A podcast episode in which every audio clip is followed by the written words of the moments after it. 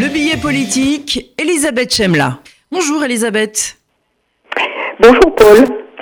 Eh bien, écoutez, nous allons parler d'antisémitisme. Euh, au même moment, en ce début d'année 2019, euh, résonnent deux alertes contre sa recrudescence.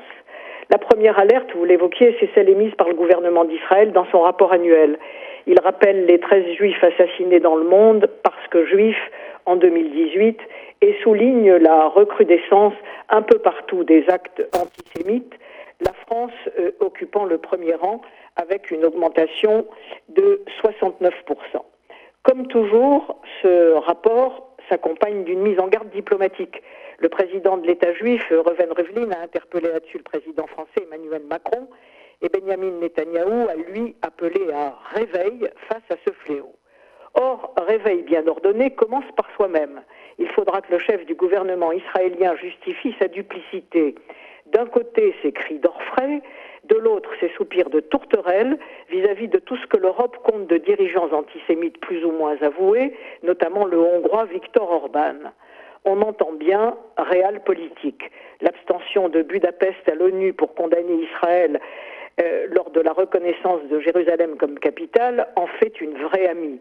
Mais alors, monsieur le Premier ministre israélien, pas de leçon, laissez-nous nous occuper de nos affaires. La seconde alerte vient du rapport Eurobaromètre présenté voilà quelques jours par la Commission européenne. L'enquête a été menée auprès de 27 000 personnes, dont 28 États. Inquiétude en forte hausse des peuples et des citoyens juifs. Elle démontre qu'il y a en Europe juxtaposition de deux sortes d'antisémitisme. Du côté occidental, à cause de la forte présence immigrée ou issue de l'immigration, un antisémitisme fortement corrélé au conflit israélo-palestinien, alors qu'en Europe de l'Est, il s'inscrit nettement plus dans la tradition de l'extrême droite. Mais bien sûr, à l'heure des Gilets jaunes, l'antisémitisme en Europe est presque devenu une question française.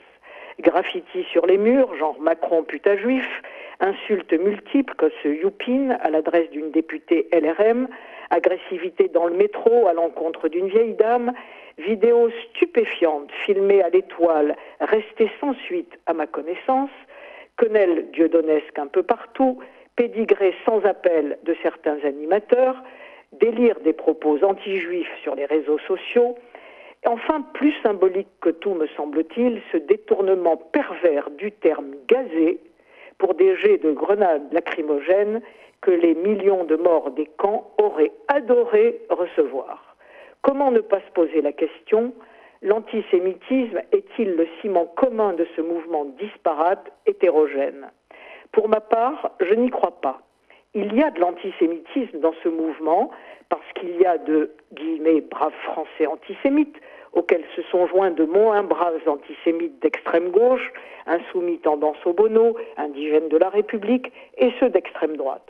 Mais je trouve pernicieux de nous pousser à souscrire au tout antisémite des Gilets jaunes, dont quelques têtes d'affiche, il est vrai, ont de belles trognes d'abrutis.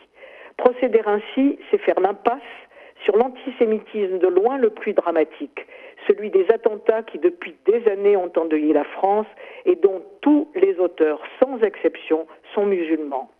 Ce n'est pas parce que toute une partie de la population française musulmane revendiquée se tient à l'écart des gilets et des médias par pur communautarisme qu'elle a pour autant disparu des radars républicains détectant l'antisémitisme. Loin de là, l'Élysée comme Matignon sont coupables de faire l'autruche.